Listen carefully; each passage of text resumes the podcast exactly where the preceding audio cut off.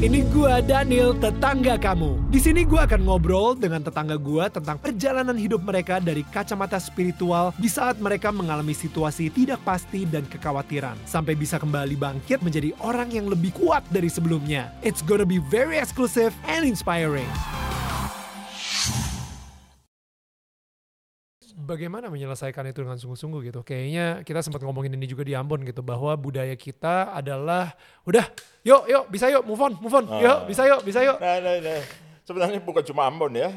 Eh, negeri ini, bangsa ini punya lubang hitam yang sangat banyak yang tidak selesai. Ya. Karena ya, karena selalu kita seperti itu. Yuk, yuk kita move on. Masa lalu biarlah masa lalu, kita melihat masa depan dengan baru. Ya. Tapi kan kita tidak pernah bisa menyelesaikan, kita tidak pernah selesaikan masa lalu kalau cuma seperti itu. Nah, Kita punya pengalaman be- kemanusiaan yang sangat luar biasa. Apa yang terjadi dengan Nazi Jerman, apa yang terjadi dengan Bosnia Herzegovina dan lain-lain. Bahkan memori-memori pahit itu kan tetap hidup sampai saat ini. Sekalipun mereka telah melakukan rekonsiliasi terhadap eh, sejarahnya ya. Nah kita bahkan sama sekali mencoba melupakan itu dan melihat ke depan peristiwa 65 dan lain-lain dan lain-lain sampai dengan peristiwa di Maluku. ya. Orang luka, dia menceritakan itu, menyimpan itu dalam lagu. Dan kita diharap untuk, oke, nggak bisa.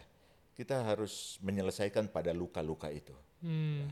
Rekonsiliasi harus mendorong untuk kita bisa, setidaknya kita mulai dengan menerima bahwa memang kita salah. Kita pernah berhutang, pernah berdarah-darah tangan kita di dalam sejarah kemanusiaan.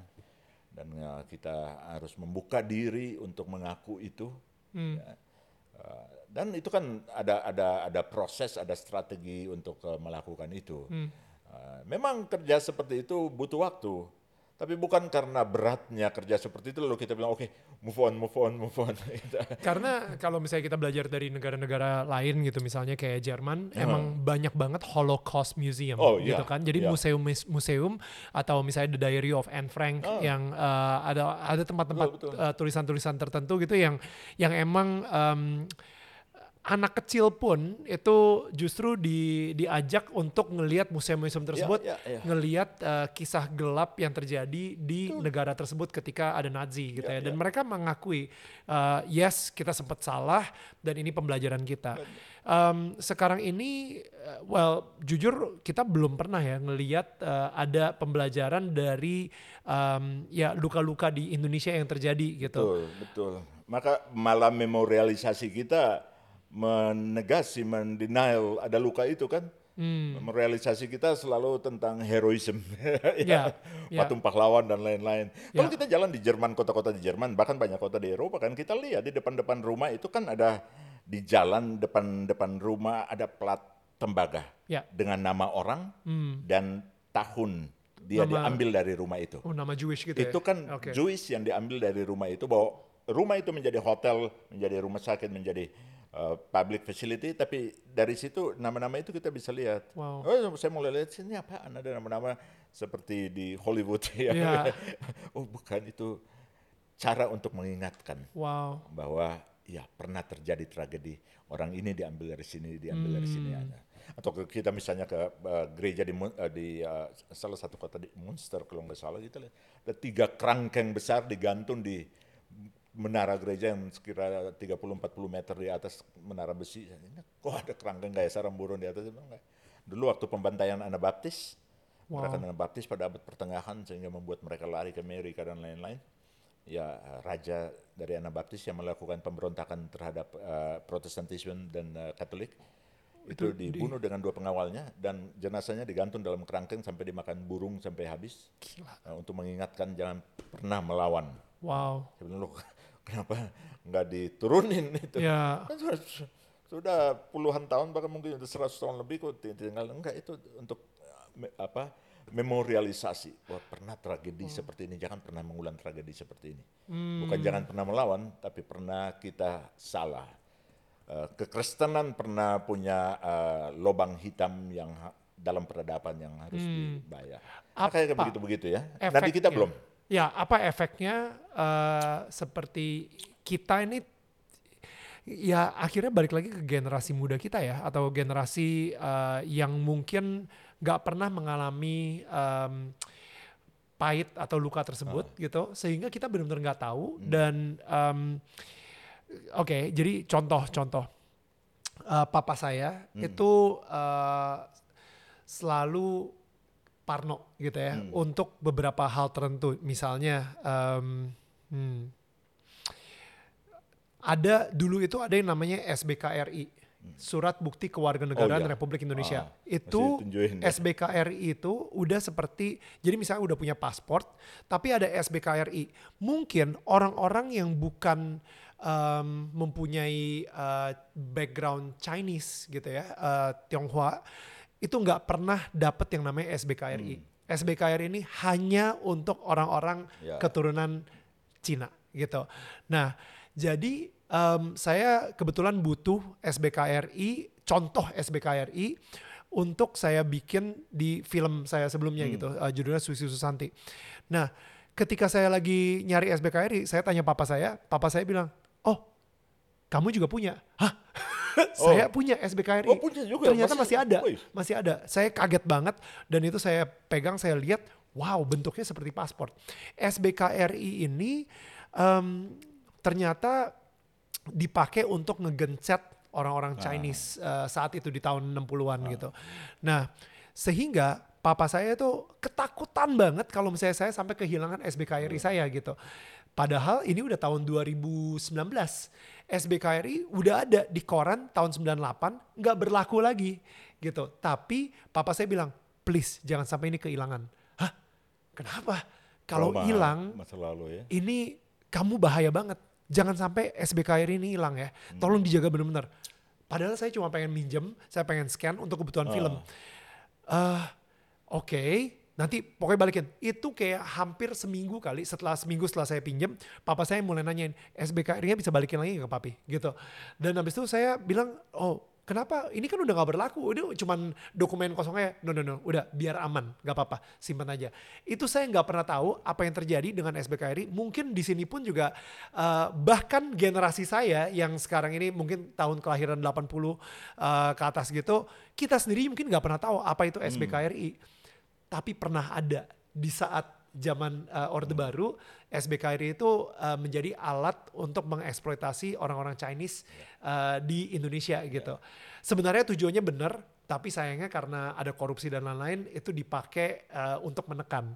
Nah, jadi em, kalau misalnya kita nggak ada museum itu, eh, generasi kid yang generasi millennials, Gen X, Gen Y, Gen Z atau generasi Alpha atau nanti sampai kolonial, mereka mungkin nggak pernah em, merasakan sebuah apa ya atau pembelajaran dari kesalahan yang em, bukan kesalahan, mungkin eh, bilangnya apa ya kalau misalnya bukan kesalahan ya, basically mereka tidak pernah belajar apa yang terjadi dan lebih gampang untuk eh, kesalahan itu terjadi lagi di generasi berikutnya gitu ya tanpa museum tersebut gitu misalnya. Ya, ya. Saya saya sepenuhnya sepakat ya dengan anda beberapa. Misalnya terkait dengan konflik Maluku begitu ya. Saya pernah mengusulkan uh, beberapa kali bahwa kita mesti ada memorialisasi dalam bentuk seperti itu.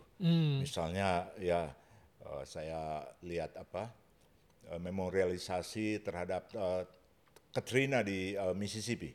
Saya melayani sebagai relawan be- beberapa Itu. Hurricane ya, Hurricane Katrina. Harikan, harikan Oke. itu. Kan tugu lalu barang-barang yang hancur itu semua ditempel-tempelin di situ. Wow. Kecil-kecil dan ketinggian eh, eh, air naik seperti apa eh, itu Oh, dibikin wow. Hmm. tugu begitu jadi semua orang datang dan eh, bisa lihat ya. Eh, kehancuran karena kemanusiaan yang bodoh, yang konyol, yang tolol karena konflik Maluku seperti itu. Fakta-fakta kehancuran itu misalnya kita bisa bikin memorialisasi satu monumen Hmm. ya yang ditaruh bukti-bukti kehancuran seperti itu ya tetapi juga simbol perdamaian Wow. yang ditempelkan di situ Ya. ya ya mungkin dengan tulisan besar ya jangan mengulang Hmm, orang orang Maluku bilang sampai juga cukup enough is Ya, enough, ya. ya.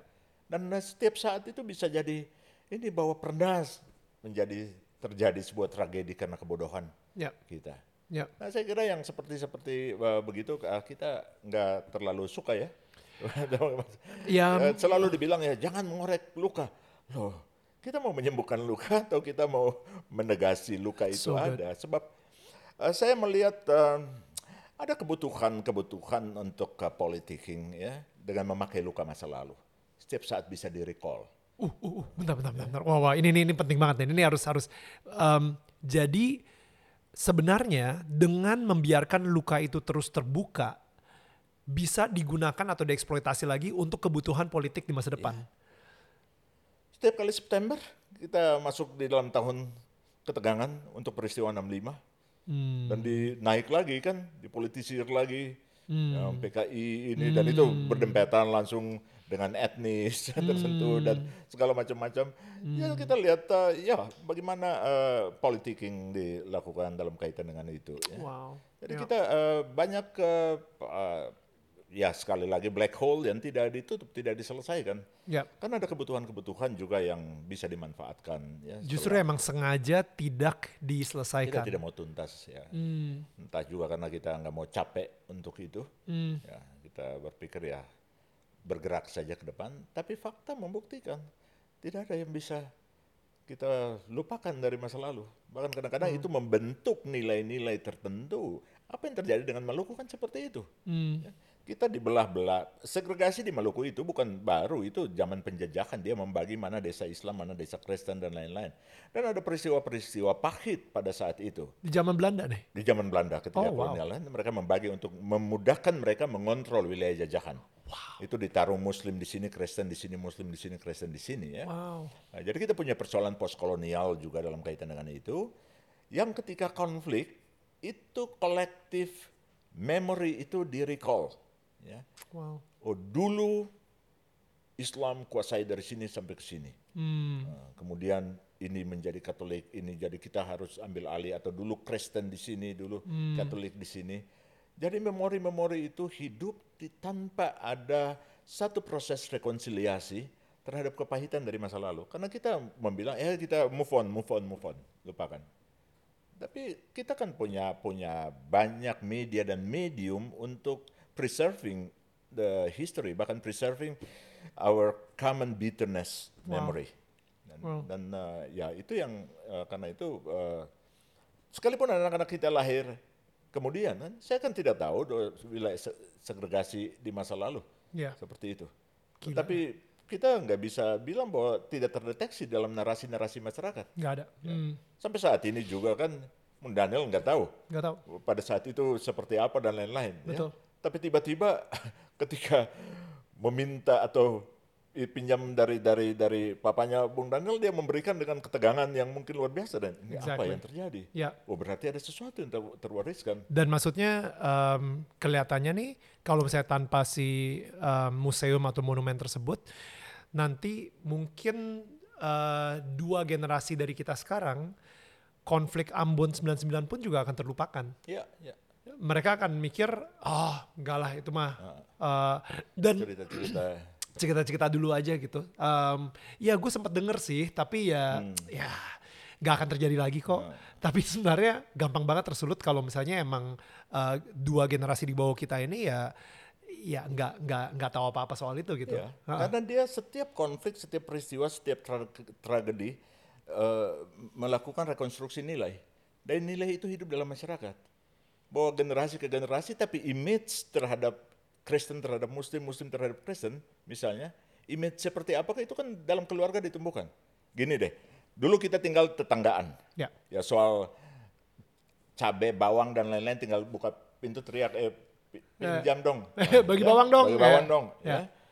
Sekarang kita totally segregated. Ya. ya. Kita nggak punya partner agama lain di Hmm. kiri kanan lagi. Ya. Dulu Belanda membagi wilayah itu, tapi ada spot-spot, banyak spot di mana kita tinggal tetanggaan. Hmm. Sekarang totally ya, terpisah ya. Eh, dan karena itu kita ruang hidup kita menjadi sangat eh, segregatif. Ya. Kita bisa bertemu di ruang publik ya, pasar, sekolah, teater ya dan Ya. lapangan. Tapi sore ketika kita kembali, kita kembali ke abode kita masing-masing Ya. yang segregatif. Ya. ya. Eh, nggak ada cerita-cerita sehari-hari dalam perjumpaan tetangga Hmm. yang bagi saya di masa saya sangat-sangat memperkaya image saya terhadap yang lain ya. Hmm. Nah, yang seperti itu uh, berbahaya ketika konflik terjadi. Uh, konflik 99 dan konflik 2011. Saya temui dua child soldier dari generasi yang berbeda, ya. Misalnya, 99 kan ketika 2011 udah dewasa, Ya, tapi ketika 2011 muncul child soldier yang baru. Gila. Dan saya tanya ke mereka, teman-teman kasih tahu saya, Pak Pen, itu tentara anak, ya, yang di Crescent itu tambah militan dari 99. Kok masih ada tentara anak? Hmm. 99, kalau sekarang mereka tentara anak usia di bawah 20 tahun, ketika 99 kan mereka masih digendong-gendong. Hmm. Nah, terus saya ketemu beberapa ya, saya tanyakan, lo kalian bisa tahu dari mana kalian, wah katanya strategi kalian untuk menyusup, menyerang lebih canggih dan lain-lain, dari mana? Ternyata mereka mendengar itu dari tuturan di komunitas yang tersegregasi. Hmm. Jadi di dalam realitas segregasi ceritanya adalah cerita menang kalah. Wow. Tidak ada cerita persaudaraan di situ. Dulu kita begini, dulu kita begini. Hmm. Nggak ada. Cara bikin bom begini, cara ini Gila. begini. Karena kita homogen. Hmm. Homogen dan kita mem- Homogen dari agama. Ah, memaknai diri kita Hmm. sebagai agresor atau sebagai victim, sebagai korban. Hmm. Oh, dulu begini, dulu kita dibakar, diserang. Cerita-cerita itu kan hidup. Anak-anak yang lahir kemudian kan mencerna itu. Hmm. Ketika pecah konflik lagi, ya dengan gampang mereka mengkonsolidasi diri berdasarkan kisah-kisah yang, Cerita-cerita, betul. yang diceritakan. Dan Nah, emang lebih gampang ya, em, eh, Bung Jeki, maksudnya lebih gampang untuk kita mempunyai sebuah narasi bahwa kita adalah korbannya. Ya kan, Bung Jeki sendiri punya cerita tentang itu nggak? Oh, itu itu lucu ya. Saya sempat uh, ketika konflik terjadi pecah dan ya tanpa ini melihat korban sangat banyak dan lain-lain. Ya saya berdiri dan defense juga ke komunitas Kristen ya dan uh, mengidentikan diri sebagai korban. Ya, mengidentikan diri sebagai korban diserang dan segala macam-macam begitu ya. Eh, ya itu terpatahkan begitu. Ya, ketika suatu ketika 99 gitu ya saya diundang oleh Sidney Jones waktu itu dengan teman-teman Maluku di Amerika eh, untuk eh, campaign peace dan eh, lobby ke Kongres ke mana-mana begitu. Lalu eh, di New York kami eh, mampir ke satu synod eh, dari Presbyterian eh, oke. Church ya. Saya ingat persis waktu itu mulai dingin karena uh, mulai udah mulai September ya. Hmm. Uh, ketika masuk saya pikir wah ini Amerika Kristen man. Amerika satu satu Oh, negara Kristen satu semua. Kristen Iya, semua. iya. Setidaknya nggak satu negara Kristen lah, tapi nilai-nilai Kristen ya. Kan di koinnya in God we trust. Iya, ya. iya, iya, iya, iya. Di duitnya aja udah in God we trust. Iya, ya. iya. Uh, Terus masuk ke uh, Gerejanya. gereja, oh gereja lagi gitu kan. Oh, iya, iya, Kristen. Iya. Oh jadi saya mulai ngoceh lah, ya Kristen itu victim, korban dari begini-begini, secara nasional begini-begini. Ya mereka diam, tenang, dengar semua, Iya. nyimak begitu kan. Uh, selesai saya bicara, mereka bilang, staf kami baru di- dari Indonesia. Tadi tadi Anda bercerita tentang Kristen menjadi korban, tapi kami tahu juga Muslim menjadi korban. Wah, Saya merasa benar-benar Tuhan saya ditelanjangi benar. Itu lagi Daniel lagi mulai dingin tapi keringat saya di dalam jas saya itu keluar dan ini gimana gua ngomong ya gimana? Anda bisa cerita ya dari sisi yang lain. Wah. Tapi benar-benar itu eh, salah satu apa eh, eh, turning point ya. turning point ya. I think that, that was my first turning point. Ya. Karena setelah itu saya pikir enggak. Kalau mau mengimpresi orang bicara dari perspektif humanity, Hmm. kor- kemanusiaan yang menjadi korban, bukan Kristen atau Muslim dan lain-lain. Manusia Itu yang jadi korbannya. manusia. Hmm. Ya, agama hanya simbol yang menempel, tapi yang substansi ciptaan itu ada pada manusianya. Hmm. Ah, mulai dari saat itu, saya kan selalu tiap tahun hampir ke mana-mana international campaign. Kalau ada yang undang saya, saya bilang, ya Mbok, saya mengundang juga yang Muslim, sama-sama dengan saya. Wow. Akhirnya saya, Uskup Mendagi, ya masih ada sekarang sama almarhum Pak Haji Yusuf Kala atau Sat- eh, Yusuf Eli, Haji Yusuf Eli, sorry bukan Yusuf Kala. Jadi suka Gila. Saya pikir wah hebat banget dia bawa wakil presiden ke mana-mana. Pak Haji Yusuf Eli ya almarhum dan ada yang lain-lain. Eh, selalu jalan sama-sama. Hmm. Dan kita mulai dari situ. bicara tentang kemanusiaan yang hancur Muslim Kristen ya. Dan ketika kita minta bantuan uh, untuk mensupport kami, support untuk memulihkan uh, kemanusiaan untuk peace process. Kita ada di sidang uh, PBB di Geneva untuk hak asasi dan lain-lain. Kita bicara atau ke berbagai tempat yang lain. Ya, titik baliknya mulai dari situ. Oke, saya saya actually pernah masuk em, kayak ojek online gitu, ya, mobil ojek online gitu, ngobrol sama supirnya. Supirnya em, ya Ambon Muslim gitu ya. Nah, abis itu ketika saya ngobrol-ngobrol sama dia, dia bilang, oh iya, karena yang mulai kan Kristen duluan, kayak gitu. Dan ketika kemarin kita di Ambon, saya ngobrol sama yang Kristen, yang Kristen juga ngomong, lah kan yang mulai Islam duluan, kayak gitu. Nah, itu ternyata dari dua kacamata yang berbeda, memang bener sih, saling menyalahkan dan kita jangan sampai mau kalah lagi gitu. Padahal ya emang gak ada yang menang sih, dua-duanya kalah gitu kan. Tapi mereka mikir, no jangan sampai kalah lagi. Em, apa ya solusi untuk jangan sam- jangan saling menyalahkan gitu. Em, solusinya sekarang apa nih yang terbaik nih? Ya, ya. Eh, kalau kita eh, bicara seperti itu, semua orang punya narasi yang sama. Ya. Karena itu kan dibentuk tim investigasi independen. Karena tidak bisa diselesaikan bahwa itu harus dibuktikan oleh masyarakat. Nah, pemerintah membentuk tim investigasi independen yang hasilnya tidak pernah dibongkar. Hasilnya tidak pernah disampaikan. Ya, dalam deklarasi Malino salah satu ketentuan ya tim investigasi independen bekerja itu dari kampus-kampus dan pemerintah aparat keamanan untuk melihat apa penyebabnya. Tapi sampai sekarang itu ditutup, ya, tidak Wow. dibuka. Tapi that's okay, kita harus selesaikan ke ke, ke dalam ya. Eh, banyak kerjaan yang saya eh, lakukan dari proses pasca konflik untuk eh, ya bagaimana kembali membangun trust. ya. Eh, kita tidak mulai kalau mulai dengan bertanya siapa yang salah itu akan memicu konflik baru. Ya, itu bisa panas.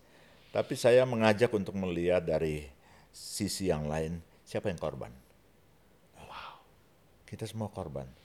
Jadi victim based approach dipakai untuk kita melihat dan menemukan bahwa kita korban. Hmm. Saya bikin program live in, mungkin itu yang pertama di Indonesia ya.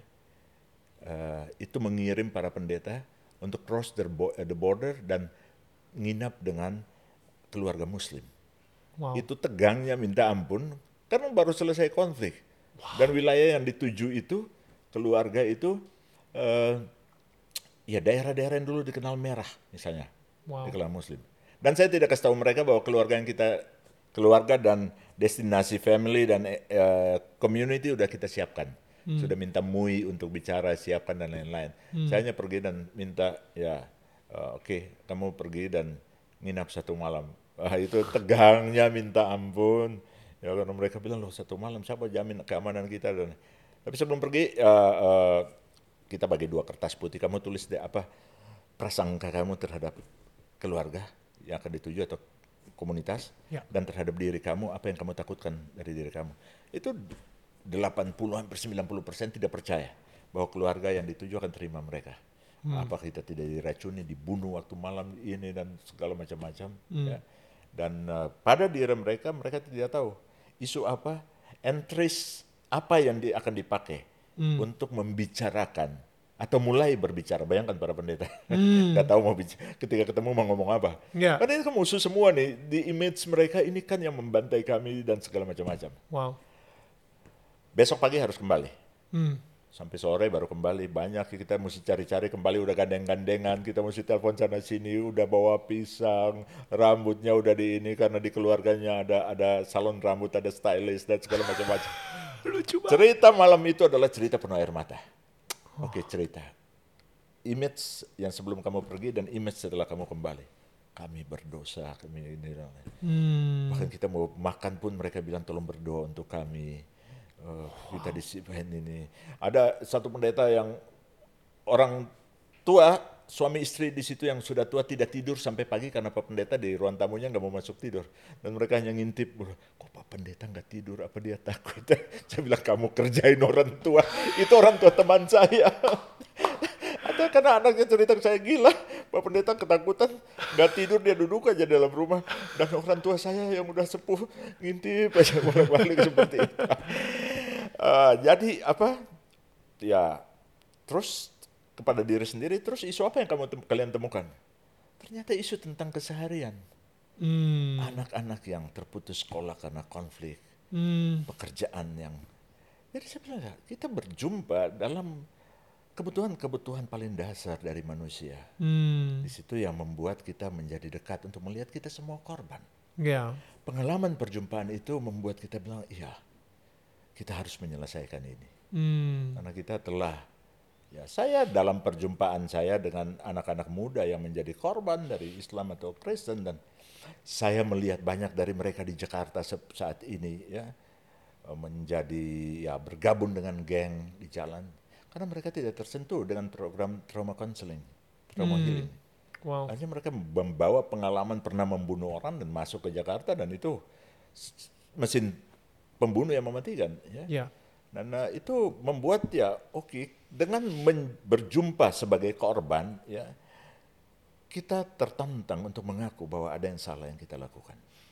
Nah, saya kira di situ proses healing dimulai Hmm. dan peace harus dimulai dari situ. Hmm. Peace tidak bisa dimulai tanpa pengakuan bahwa kita sesungguhnya rapuh.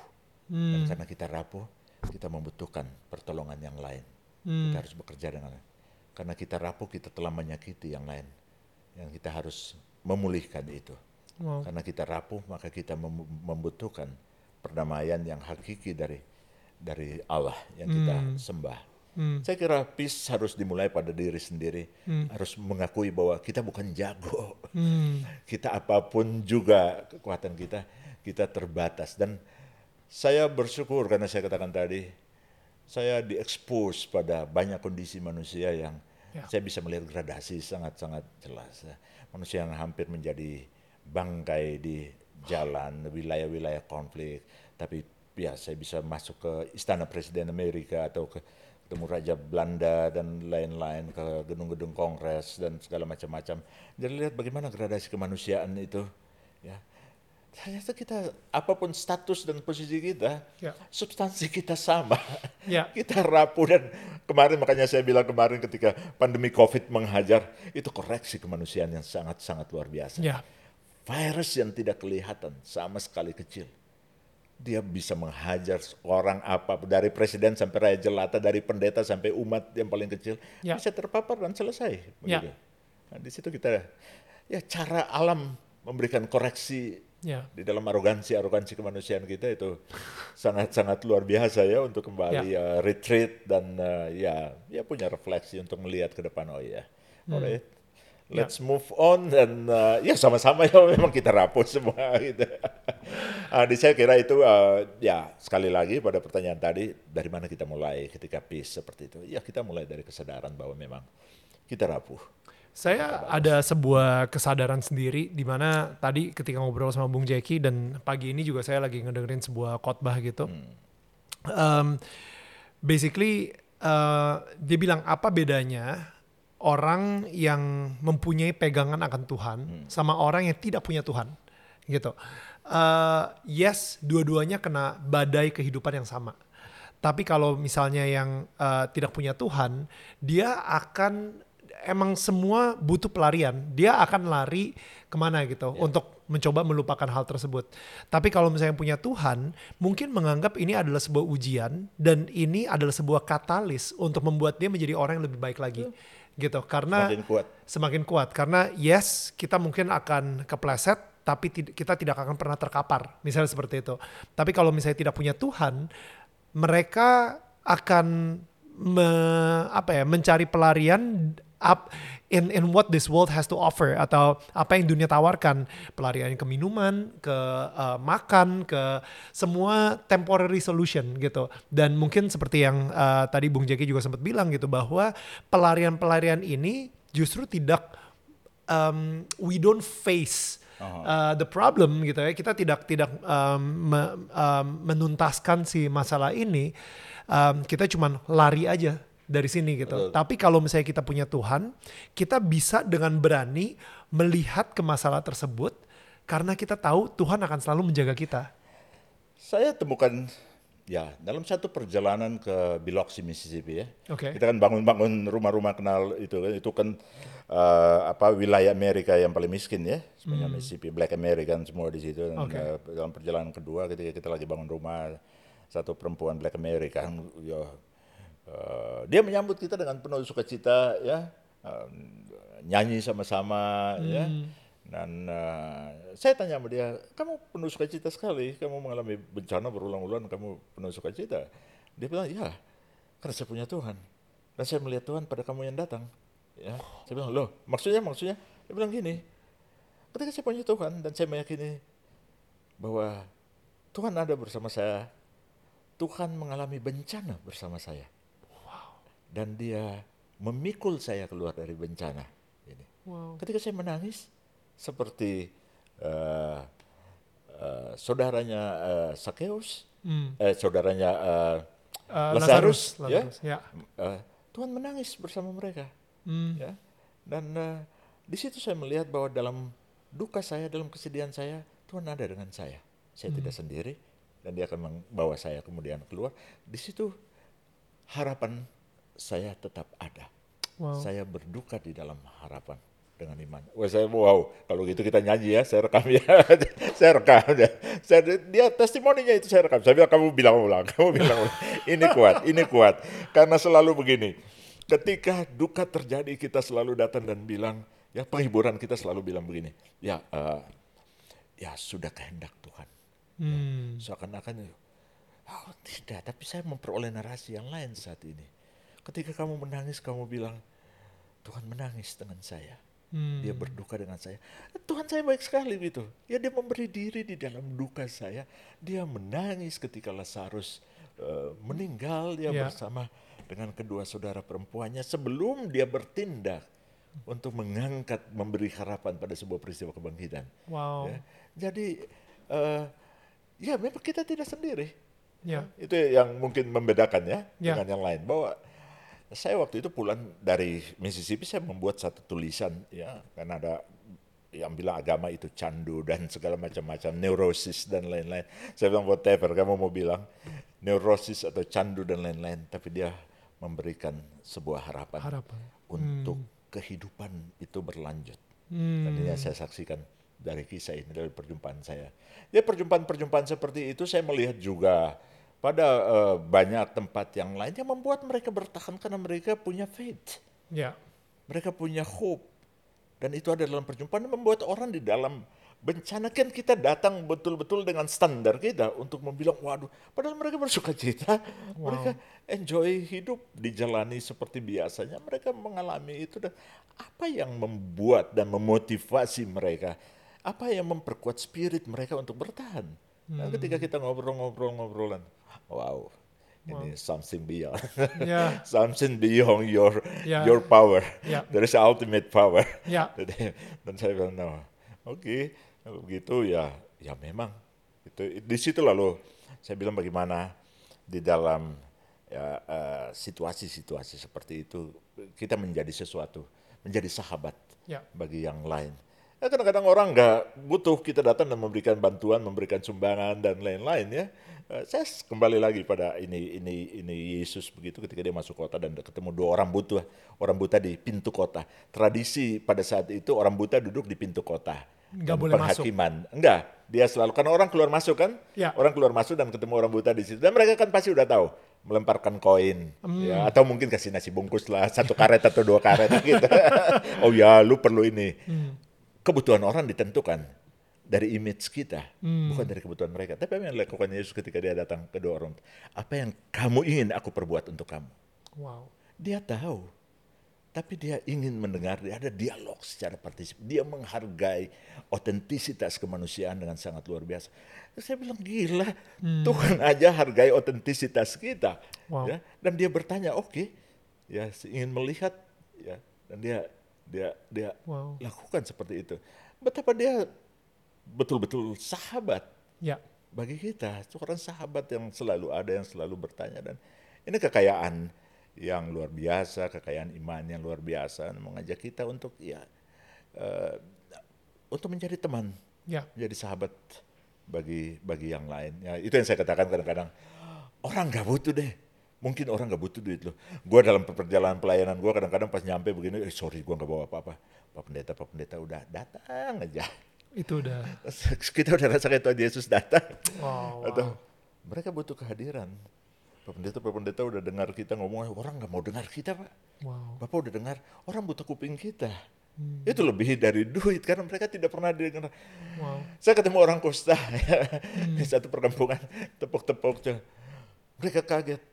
Saya bilang sorry, saya pas mampir lewat ada mereka bilang orang Kosta ada sini saya mampir saya nggak bawa apa-apa. Bapak bapak udah bisa menjama menepok kita orang geli sama kita. Wow. Ya makanya kalau kita kalau ini kita lari ke hutan atau ini ini luar biasa. Seluruh indera kita dibutuhkan oleh yang lain. Ya. Ya. Kita be a voice for the voiceless misalnya. Ya. Orang tidak bersuara dan kita bersuara untuk mereka.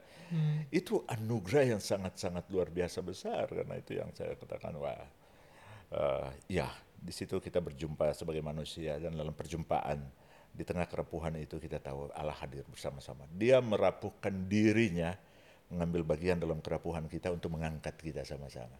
Itu yang eh, Paulus saksikan untuk Ya. membilang dia tidak menganggap kehebatan Hmm. ya, dengan Allah sebagai miliknya harus dipertahankan tapi yang telah mengambil rupa seorang hamba turun dan itu yang dilakoni diteladani Oleh oleh Yesus. Yesus, Hmm. dan itu yang oh, Mahatma Gandhi mengikut teladan Yesus untuk melakukan ahimsa dan lain-lain dalam perjalanan iman Wow. dan sejarah kemanusiaan yang banyak bercermin di situ. Wow. Bung Jeki ini kebetulan uh, tadi pagi ini saya baru aja baca ini dari texastribune.org gitu ya.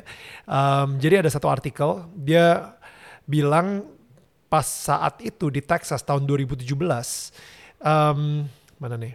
Bentar ya. Ya. Tanggal 1 November 2017 di Houston di Texas itu ada uh, demo gede-gedean uh, rally perang Um, yang satu bilang um, stop is Islamifikasi Texas gitu dan habis itu yang satunya lagi save Islam knowledge ya jadi um, ini mereka demo dan mereka udah mulai gontok-gontokan yang satu ngomongin udah kita Texas kita jangan mau diislamifikasi. Dan yang satu lagi uh, no no no kita harus me, me- apa uh, menjaga gitu knowledge of Islam gitu di di dunia ini dan lain-lain gitu. Jadi ternyata setelah ditelusuri itu mereka bisa terkumpul seperti itu dan berantem gara-gara Facebook ad yang dibuat oleh Rusia untuk menghancurkan Amerika. Gokil. Ya, ya, ya. Jadi ditelusuri ada 3000 Facebook ad yang beda-beda semuanya dan itu dikasih ke beberapa orang-orang yang tinggal di Texas eh, dan sehingga pecahlah itu terjadi. Jadi itu maksud gue sih kayak kita ini bener-bener sesama agama dibikin berantem. em, pada akhirnya yang menang adalah iblis, Ya, sebab ya kan? roh pemecah belah, Yes. roh kebencian, roh Yes. perang, roh kedengkian, itu kan nggak ada di pengakuan iman dan agama kita. Betul. Agama terpanggil untuk menjadi rahmat bagi semesta, Ya. Hmm. menjadi shalom, damai sejahtera, the wholeness, mendatangkan kedamaian, kebaikan, Ya, ya persaudaraan dan lain-lain. ya, Karena itu ketika kita dipecah belah oleh itu dan celakanya atas nama agama, itu bukan dari agama. Gila ya. Ada roh lain yang yang masuk dan mengambil media Hmm. yang sangat subtil, ya sangat canggih dan halus untuk masuk dan mempengaruhi alam bawah sadar kita. ya, Kita di- membentuk identitas untuk melihat yang lain itu sebagai musuh, yang lain itu kan proses internalisasi itu kan semakin hari semakin subtil dengan Ya. teknologi. ya, Karena itu kalau kita nggak hati-hati, teknologi bukan soal teknis, soal teknis saja, tetapi soal bagaimana titipan nilai yang dimasukin, ya, titipan spirit yang dipasang di dalam teknologi itu, itu kan yang harus kita hati-hati untuk melihat. Betul. Eh, Teknologi itu netral, ya, ya. Eh, Kekristenan sejak awal terbuka untuk teknologi, Ya. sejak awal bahkan eh, teknologi percetakan itu dibuat pertama mesin cetak itu untuk cetak Alkitab, ya. Hmm. Tetapi di balik, di belakang teknologi akan ada yang kendalikan. Hmm. Dia kan barang mati yang tinggal diisi spiritnya dan siapa manusia yang mengisi, kelompok apa yang mengisi dan segala macam-macam. Hmm. Ya, yang kalau kelompok yang memang dia memuja perpecahan, Hmm. dia memuja kebencian dan memakai memasang teknologi, tanpa sadar kita telan ya outputnya akan seperti itu. Kita akan berhadapan-hadapan. Ya, ya, ya. Jadi ya itu yang Dan ngomongin soal teknologi, sekarang ini sepertinya semua udah serba autopilot gitu ya. ya. Bung Jeki tadi kita udah ngobrol banyak banget soal uh, Ambon dan sekarang ini saya kalau ngelihat nih di Google Analytics gitu ya uh, penonton kami ini kebetulan banyak yang millennials uh, umur dari 18 sampai umur 40. Nah, em, ada nggak kebe- kalau misalnya kebetulan ada anak muda Ambon yang umur 18 atau 40 gitu ya, em, lagi menonton ini, apa sih pesan untuk si anak muda Ambon ini? Oke, eh, teman-teman em, ya, teman-teman anak muda Ambon ya, bukan cuma di Ambon, di mana saja ya, karena kita punya tanggung jawab untuk sama-sama membangun generasi muda Maluku ya pasca konflik ke depan ya. Eh, ya seperti orang-orang muda ya pada umumnya ya, yang tidak mau didikte dengan berbagai narasi-narasi yang eh, ya sangat otoritatif seperti itu, ya kita kembangkan otentisitas kita, be creative, be a friend to one another, ya dan uh, pergunakan kesempatan untuk uh, ya membangun uh, kebersamaan di antara kita dengan luar biasa. Dan saya kira pasca konflik teman-teman di Ambon telah membuktikan itu. Ya kita bentuk art for peace, ada kelompok fotografi, for, fotografi for peace, ada uh, sastra, ada hip hop ya. Wow. Uh, saya ingat uh, wah dan itu sangat luar biasa. Itu apa memberikan sebuah testimoni uh, bahwa kita bisa keluar dengan sangat cepat. Dan itu disambut oleh banyak peneliti yang datang dan kaget kok Ambon bisa cepat pulih, Maluku bisa cepat pulih. Wow. Nah, Salah satu backbone-nya uh, yang mensupport itu adalah gerakan anak-anak muda. Wow. Gerakan teman-teman muda. Ya karena itu uh, ya itu menjadi sangat-sangat luar biasa. Kita bikin gerakan peace provocator, provokator damai dan lain-lain. Jadi kita bikin kontra narasi terhadap kepahitan di masa lalu. Dan saya kira dari dari sudut itu uh, apa yang saya mau bilang buat teman-teman muda di Ambon tetap kembangkan seperti itu. Tetap kembangkan seperti itu seluruh talent yang kita punya karena sekarang dunia juga sedang melihat kalau dulu orang belajar tentang konflik ya sebagai narasi utama dari Maluku yang membuat kita malu.